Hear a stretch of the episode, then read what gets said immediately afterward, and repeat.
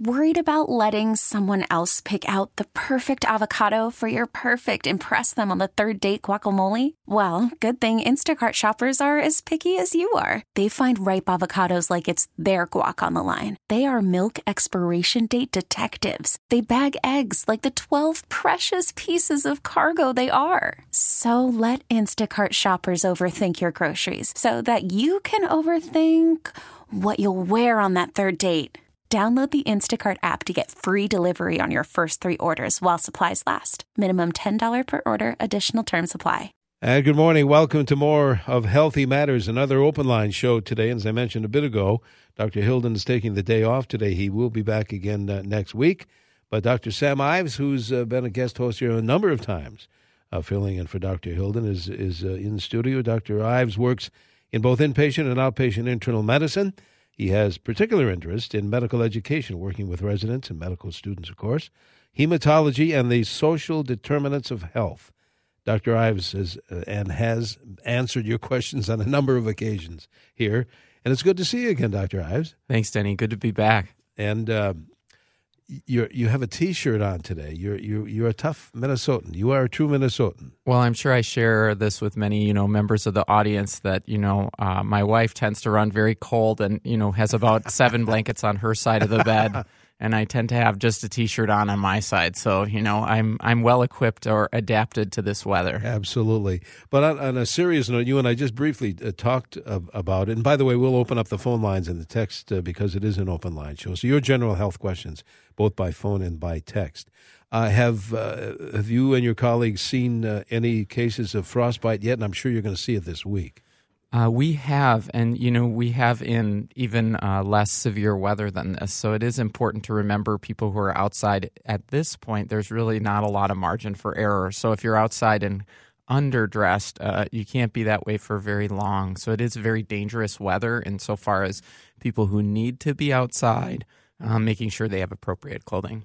Uh, is there? I hadn't planned on talking about this, but uh, given the forecast, but is the, and we've done shows about frostbite before, but uh, I guess the if your fingers, if you haven't had gloves on or they're not good ones, and you have feeling that numbness or whatnot, what's the best? Don't run them under hot water. I think is one thing not to do. Well, uh, yeah, it's a little complicated depending on if you've actually sustained an That's injury. True. So if someone just has cold hands, you know, the hot water won't hurt in any way. But if they actually do have a frostbite, which is almost like a type of burn, then they they would need to seek medical attention to see how severe the burn is and what kind of treatment it is. If the hands are very painful or if the skin is kind of coming off the hands, um, it could be a sign of a type of a burn, and then that would require medical attention. Some types of severe burns are actually not painful. So, uh, depending on the layer of the burn, you people have heard of first degree or yeah. second degree or third degree burns. Some of those are actually not painful types of burns, but are quite severe. Uh, let me uh, open up the phone lines, Dr. Ives. 651 989 9226. Again, it's an open line show. You drive the show. We're not talking any particular topic today. Uh, or send a text 81807. You see one there? Yeah, so one texter wrote in. Uh, I'm just going to jump from frostbite into something sure. wholly unrelated. So someone wrote in and said, I'm on Rituxan infusions. Rituxan is the brand name of a medicine called rituximab I'm on these infusions for the rest of my life. How can I keep from getting infections with my lowered immune system? So, rituximab is a medicine that suppresses the immune system, uh, which is used for it's used for certain types of cancer, uh, and it's also used for some autoimmune diseases where the body's kind of attacking itself. So, as a result, uh, it lowers your immune system and makes you more likely to get infections.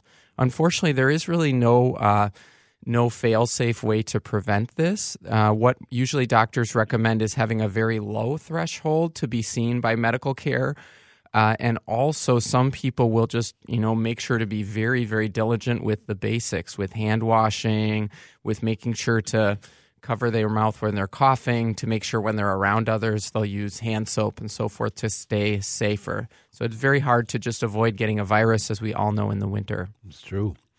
Uh, 651 989 9226. A lot of folks like the text method. That's 81807. In fact, Dr. Ives, it was earlier this morning. Uh, we, we got a text. You can't see it now. Uh, but uh, the question was uh, they got a flu shot in October and they were wondering is it a good idea or not to get another one? Is it necessary to get another one before the flu season ends? Yeah, so we typically don't recommend a second flu shot. Uh, some people, I think, as we've talked about on the show before, some people try to time the flu shot to peak flu season. Uh, there is a lot of flu around right now, so we are seeing a lot of that in the clinics and the hospital at Hennepin. But uh, if you've had a flu shot, it typically isn't recommended to get another one. And thank you for getting it. You're helping yes, all of us. Absolutely. Have you seen much flu at, uh, at the hospital? We have seen some. Uh, it hasn't been so far the biggest year in recent memory. But that said, um, some of that may be due to the fact that the vaccine is working. So yes. when you say, well, I haven't heard of a lot of flu, that might be a, a good thing, not a reason to regret getting the flu shot. It may be because uh, the we it takes a while to figure out how effective the vaccine is, so it could be that it's helping, and that's why we're seeing a little less. All right, uh, text number is eight one eight zero seven. You see another one there? Sure. Uh, so someone asked uh, are a couple quick questions. Someone asked, "Are bone density shots effective in an 86 year old woman?" And uh, this could mean a couple different things. So, bone density or low bone density, we call osteoporosis.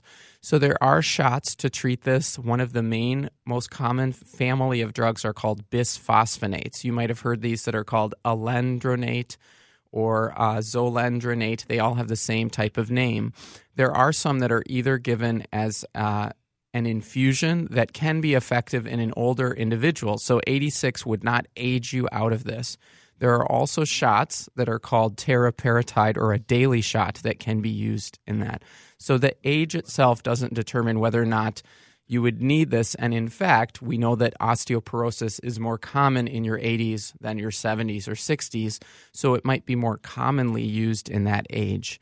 It would depend a little on what your goal is, what you've already been taking, just like anything. If you're on seven meds, do you need an eighth one or not? If you have a, any kind of a uh, health question, uh, call it in or text it in. There's a line open at 651 989 9226. A text number 81807.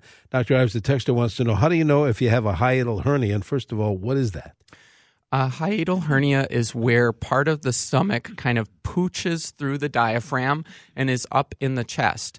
A hiatal hernia uh, can contribute to acid reflux or heartburn.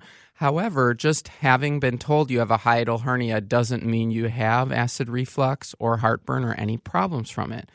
So, uh, if you have a hiatal hernia, if it's very severe, it can be corrected surgically. But most of the time, when someone has a hiatal hernia, which is causing heartburn, we'd recommend the same things. You know, lay off the spicy Mexican food, um, make sure not to drink a lot of alcohol or coffee. Make sure not to lie down right after eating. Things that would generally treat acid reflux or heartburn. And it helps in some cases. I haven't heard it for a while, but to to raise the uh, head of your bed up. That's right. So usually before medications for acid reflux, the first things we're recommending are how you eat what you drink, um, and raising the head of the bed, where just by gravity it'll keep the stomach acid down. So those things are all free, as opposed to taking a medication where it both costs some money and potentially has some side effects. I had a friend who had that issue, and he ended up having surgery. Is that common?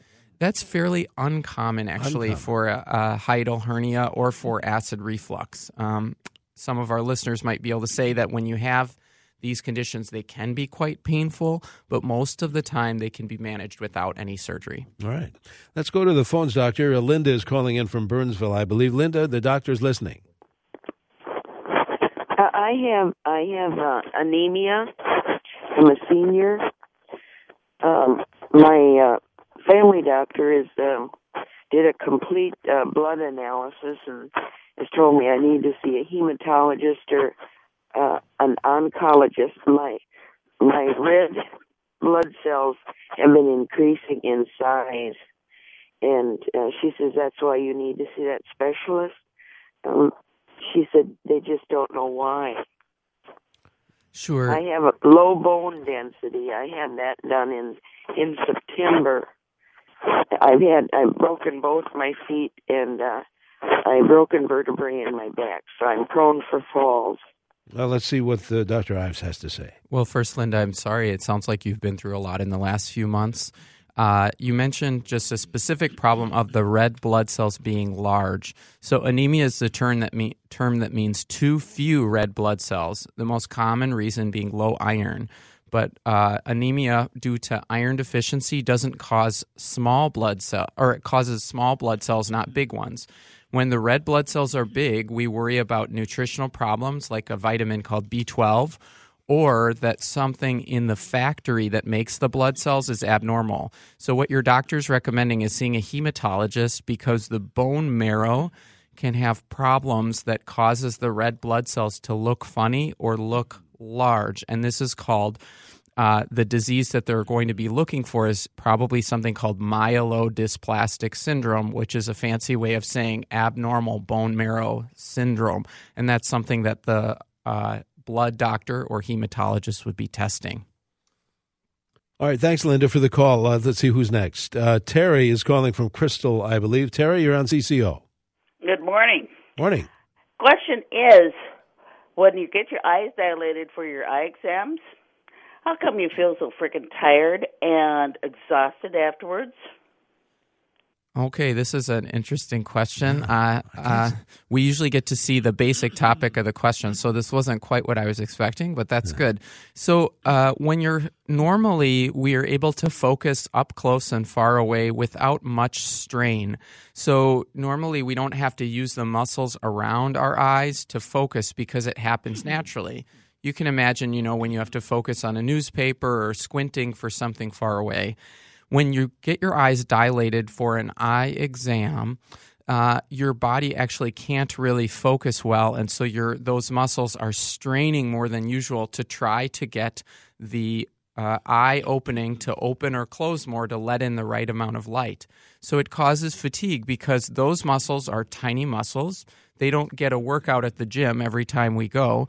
And when they do have to try to fight the effects of the eye dilation, they actually can't do it because the medication is so strong. So think of it this way it's just like any muscle in your body. It'd be the same as if you went to do 200 sit ups and hadn't done one, and this was your New Year's resolution. The eye dilation is for the eye muscles, a stronger workout than what they're used to. And that's why afterwards people often report headache or a sense of fatigue uh, just from that strain. Interesting. I think one of the the only thing I can recall after having my eyes examined, which I will be doing this week, as a matter of fact, is if I forget my sunglasses and the sun is out and your pupils are dilated. It, wow. Dep- it depends on how much people are able to, with their job or otherwise, take a break during that period of yeah. time. So some people are able to relax or you know take phone calls on the radio, but some people will try to you know focus on a computer even against their doctor's advice. That's a good point.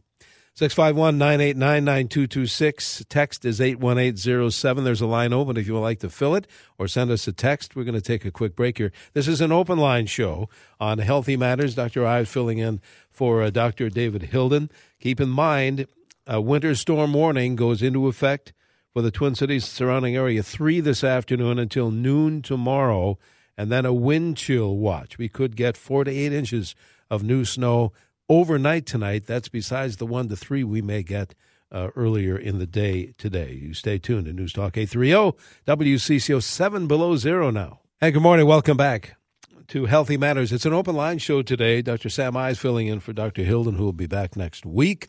And uh, boy, you can see, Doctor, a lot of calls, a lot of texts. Let's see if we can get to it. Who's been waiting? Bev in Minneapolis is first up here. Thanks, Bev. What's your question? Uh, well, I have a question about dental surgery uh, I have to have some work done, and I went to the dentist, and after examining me and uh, uh, everything and reading all my history, he won't do it because I have had a injection of Reclast seven and a half years ago, and he said it's uh, it can do things, it can cause things, and it supposedly holds blood from the bones Hmm. Can you tell me anything about that? Thank you for your call. So, Reclast is a medication for osteoporosis, and uh, one of the side effects that is very uncommon from these bisphosphonate medications like uh, Reclast is having poor healing of the jaw. So something called osteonecrosis, which sounds bad, of not the jaw not healing well. So your dentist's concern is that if you had tooth work done that afterwards the jaw would not heal normally. So this is something that, you know, it's not an absolute contraindication, meaning someone couldn't have dental work done, but it gives people a little pause because they don't want to cause a problem as a result. So you could ask your dentist to say if another dentist might be willing to think differently of the problem, but obviously since you've gotten the medication, there's no going backwards. We still to emphasize, we still recommend these osteoporosis medications because uh, of the benefits of reducing osteoporosis and falls in the elderly. Okay. Thank you, Bev. Uh, if you want to send a text, 81807, Dave is calling from Palm Springs, California. Dave, don't tell us the temperature. Just ask your question, please. All right. I won't rub it in. I All promise. Um, I received my first shingles vaccine shot in August, and I'm coming up on my six month window here in February. We're supposed to have that second shot within six months, and they don't have any of the vaccine out here right now. Um, is that going to be a problem? So the the caller is asking about the newer shingles vaccine, which is a two part series. Um, people have heard advertisements for this. The brand name is Shingrix. Uh, I would, to be honest, I'd have to look up the specific protocol for this. Um, if you do want to look at information, Dave, on the internet, the CDC has a very nice website so, the Center for Disease Control, if you look up shingles vaccine, it'll often have some of the specifics. Usually, uh, if there's a longer gap than that time, usually you can probably get the shot for many vaccines that are more than one part. Uh, but there are occasional ones where you need to restart the series. I would guess that the shingles vaccine, um, well, it would just be a guess. What I would say is that you need to just talk with that. I don't know the specifics of if it's over six months if you could get one seven months later. That's probably the case, but I'm uh, dipping a toe in the water. So something that I would just myself I'd read about in the clinic when I would be seeing a patient. All right.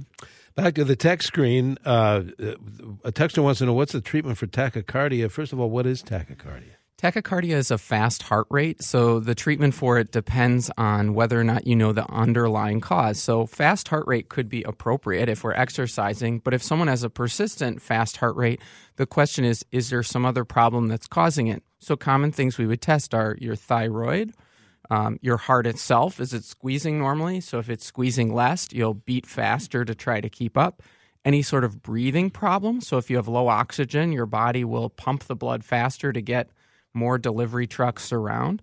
So the tachycardia itself is just a number. So we don't treat the number, we try to find the underlying cause. All right.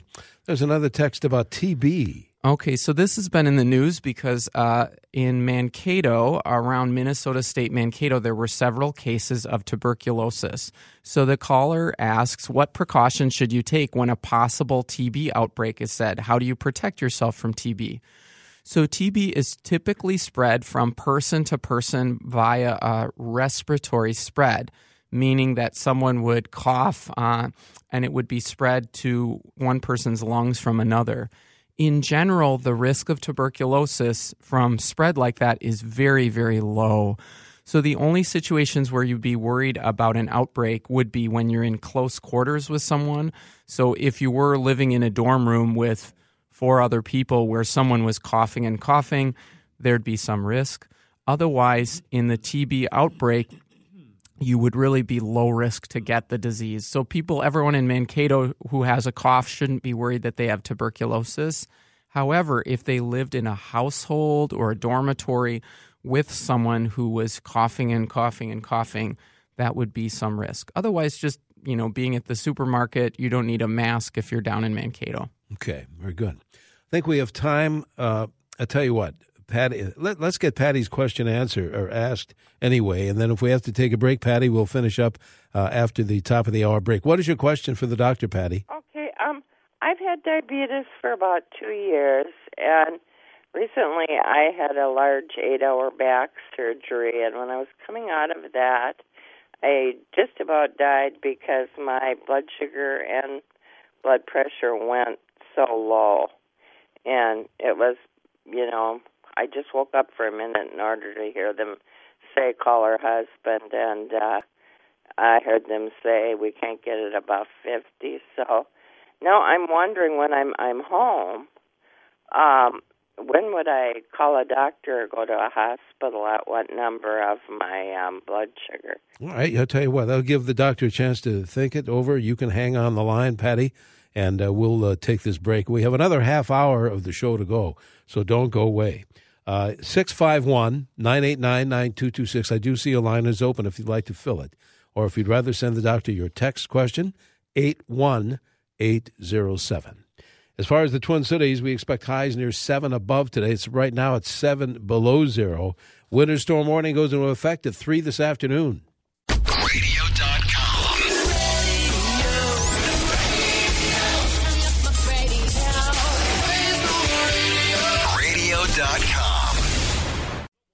And good morning. Dr. Hilden taking the day off today. He'll be back again next week. Dr. Sam Ives, again, is our uh, guest host, answering your questions. It's a uh, open line show today.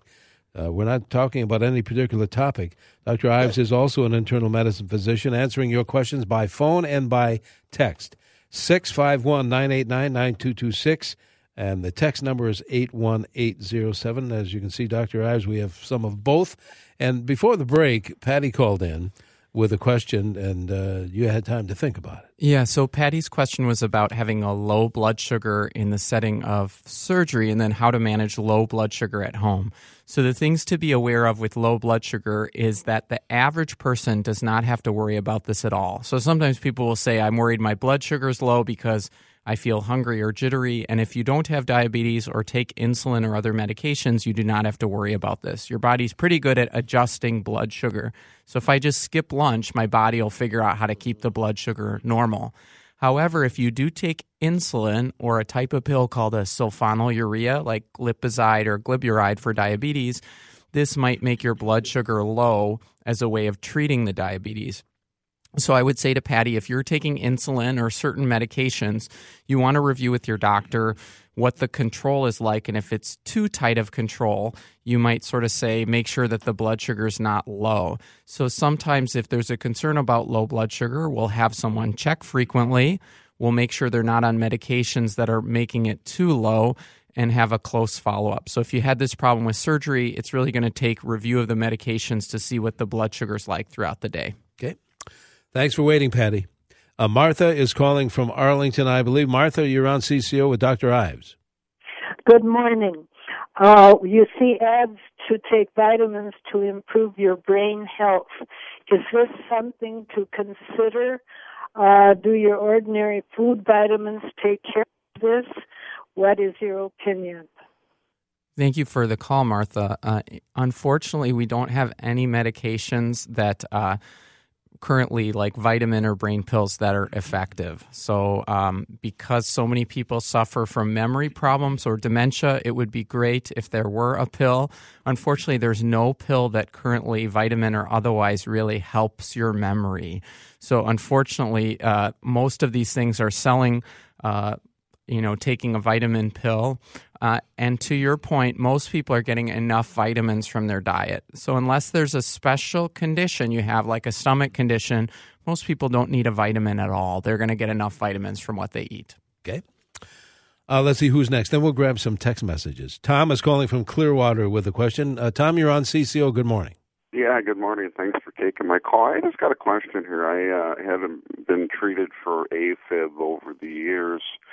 Uh, they have me on some antiarrhythmic, sotalol, flecainide, amiodarone, metoprolol, and since then I've had I've had ablation. So the AFib's been fine. The question I have is my allergies seem like they're a lot worse, uh, reacting to food and things like that than I've ever reacted before. What do those do to your immune system? Is there any correlation there?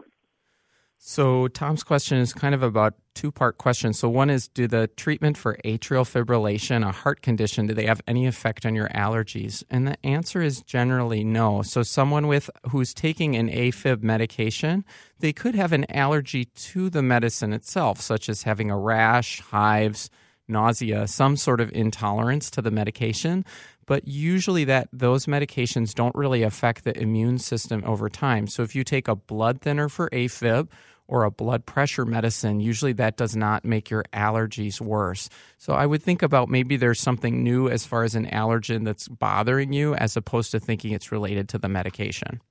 651 989 9226 or send a text 81807. Should we grab some text messages? Yeah, there? so we had two text messages that are both about the same medication that's omeprazole, or uh, the brand name for this is Prilosec. So someone asked about can the omeprazole cause severe or debilitating headaches? And I would say that that's actually an uncommon reaction.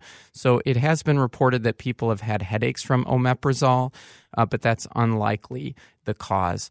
The other question was Can omeprazole cause chronic kidney disease? And this is the case that it actually can.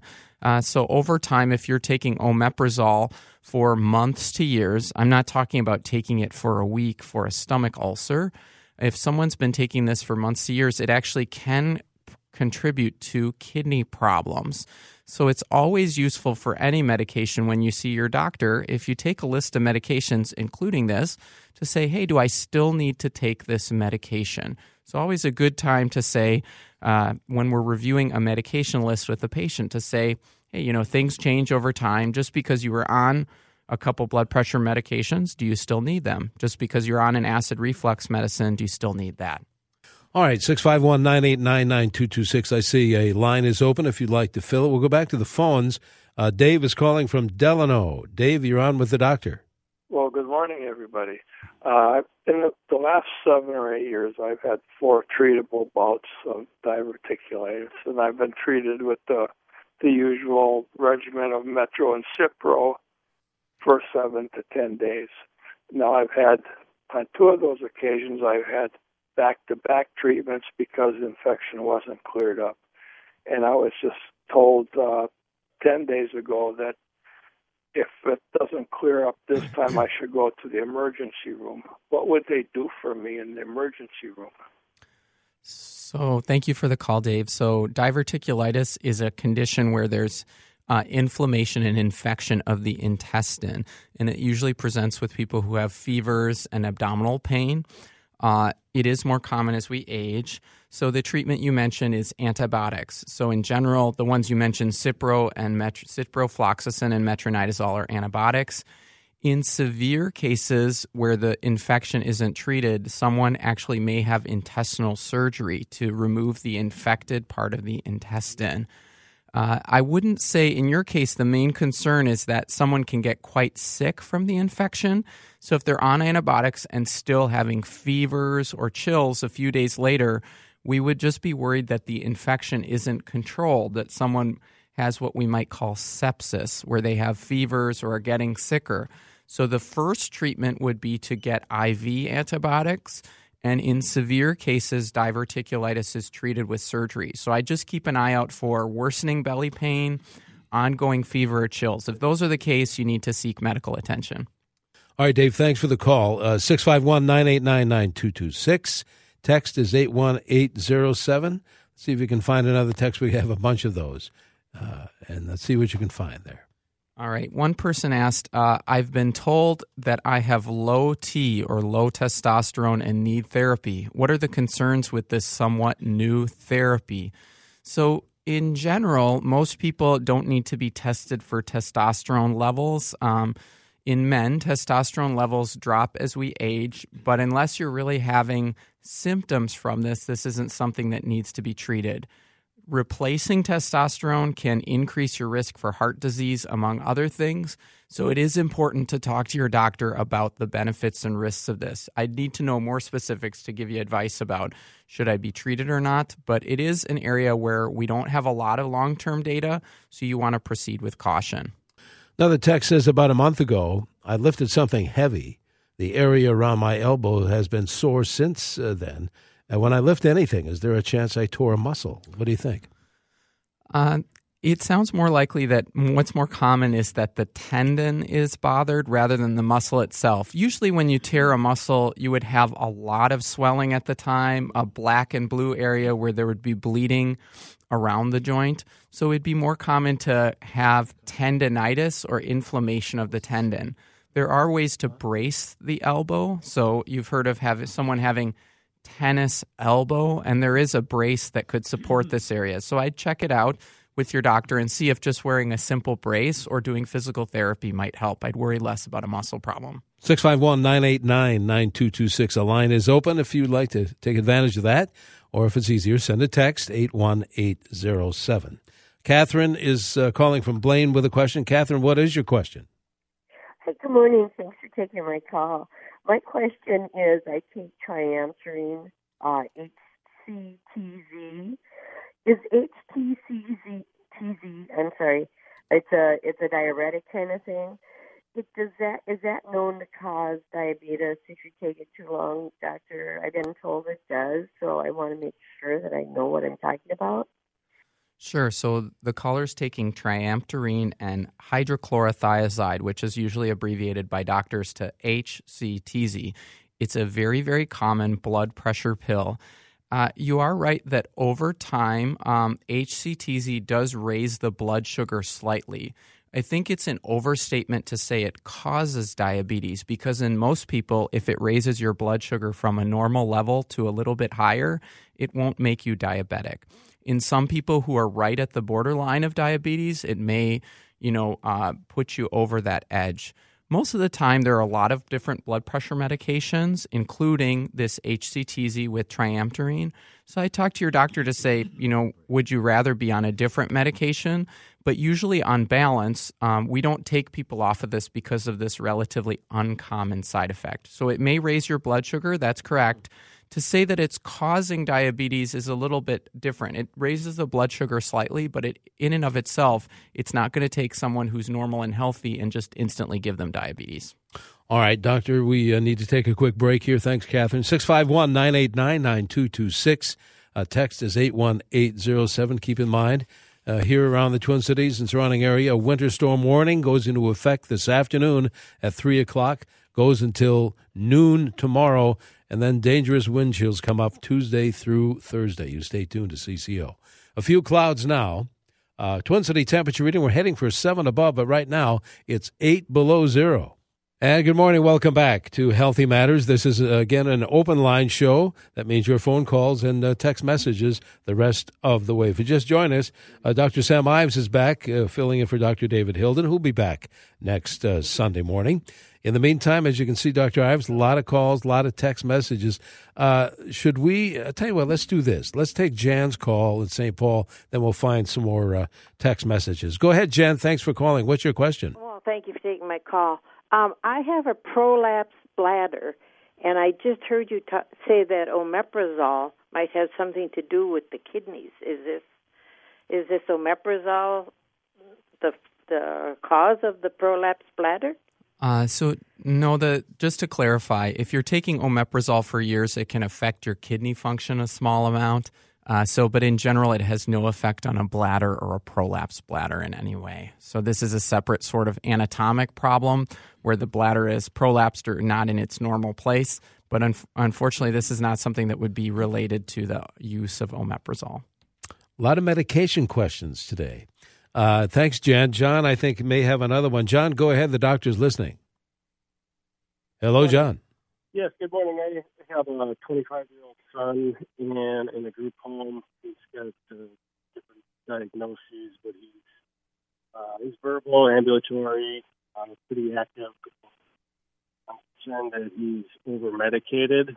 I'm not you know what, John? I'm going to put you on hold. We're having uh, phone uh, issues. I think your cell is, is fading in and out, so we, we can't really hear. Give us a call again.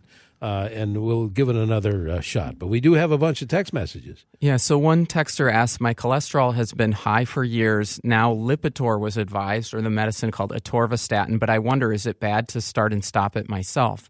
So, controlling cholesterol is something that you do over months to years. So, if you came off of it, let's say you ran out of your prescription and then restarted a week later, that wouldn't be bad. It doesn't cause any side effects to start and stop beyond the fact that if you have very high cholesterol and you stop the medicine, it'll go back to being very high. The medicine doesn't cure the problem as much as keep the cholesterol low, but these medicines do resist, reduce the chance of different uh, cholesterol related complications All right. Uh, text number, by the way, and I know we have a bunch of those. Let's see how many we can field. 81807. Yeah. So someone asked, uh, someone took chemotherapy with uh, carboplatin and paclitaxel. And for years after chemo, my hips would ache a lot, especially when I woke up. It's better now. What causes the pain after chemo?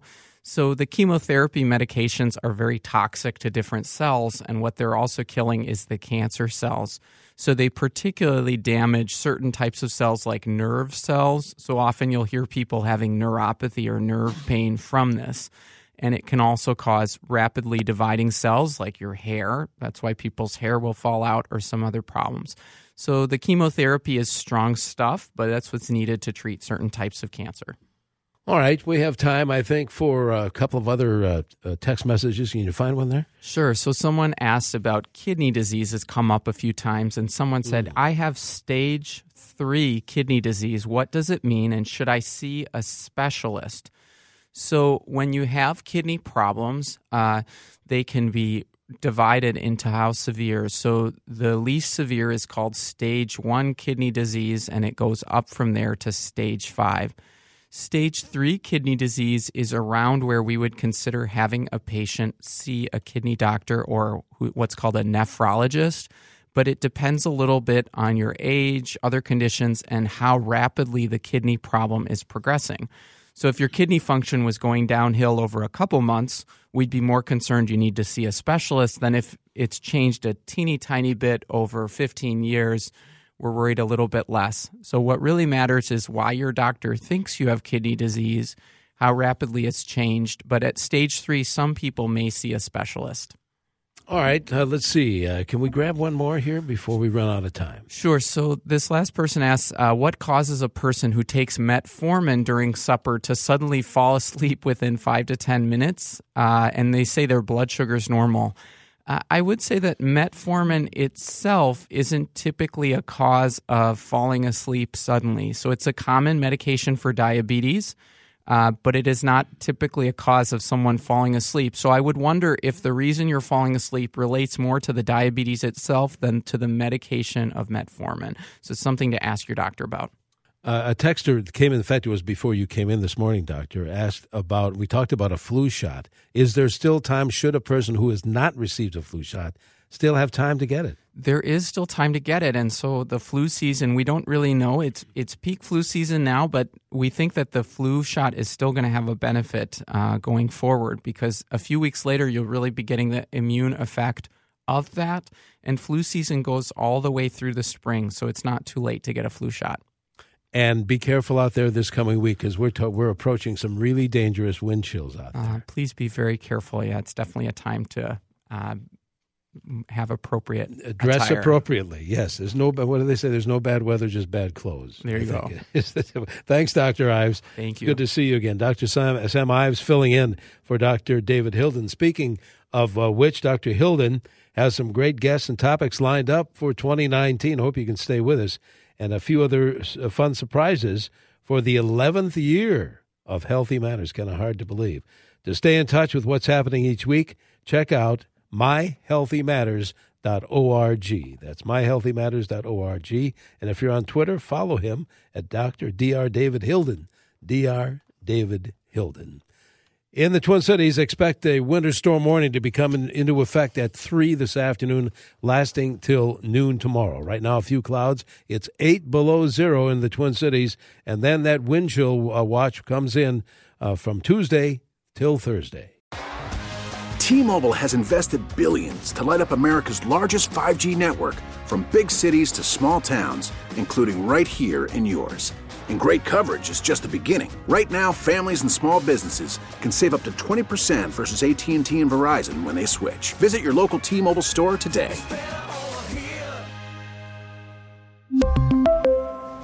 Plan savings with 3 lines of T-Mobile Essentials versus comparable available plans. Plan features and taxes and fees may vary.